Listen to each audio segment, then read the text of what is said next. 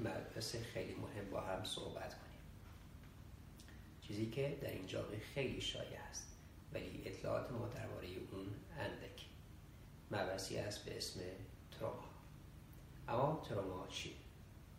به هر حادثه وحشتناک و استرس آور که فراتر از تجربه بشری باشه تروما می‌گوین شکل مختلفی داره.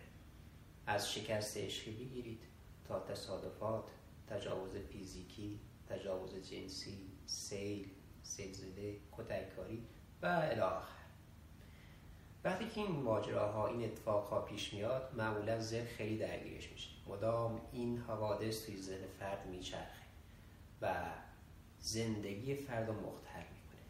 ما می‌خوایم ببینیم که مکانیسم این قضیه چیه که مدام توی ذهن فرد میچرخه. ذهن دارای یک فرایندی است.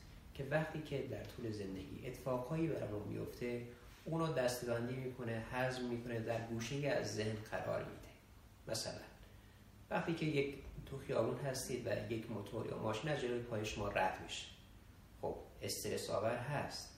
منتها ذهن ما می‌تونه رو دست بندی کنه گوشه از ذهن قرار بده که آره امکان پذیره توی این دنیا چنین مواردی هست.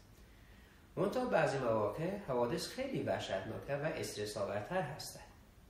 مثلا فکر کنید که تجاوز یا نفر شاهد قتل یا خودکشی بوده. اینا خیلی استرس آور هستن برای فرد. وقتی که ذهن میاد که می‌خواد که اینها را دستبندی کنه در گوشه از ذهن قرار بده می‌بینه که خیلی استرس آوره خیلی دردناکه و از اون اجتناب می‌کنه. نمی‌تونه این قضیه کنه مجبور میشه اونو گوشه دیگه از ذهن بسپاره. اما این در فضای ذهن داره میچرخه. بالاخره باید یه جایی بشینه حزم بشه. و این میشه که دوباره میاد جلوی ذهن در این قسمت مغز دوباره پردازش میشه تا بخواد که خودش نشون بده. ما باز می‌بینیم که خیلی ترسناک و استرس آوره و باعث میشه که دوباره برگرده عقب و این فضا بچرخه.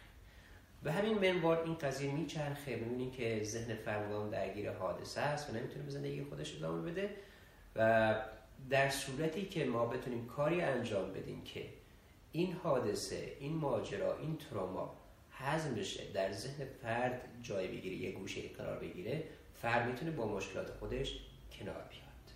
و توی درمان های روانشناسی معمولا مکانیسم هایی طراحی میشه که فرد بتونه با این حوادث کنار بیاد.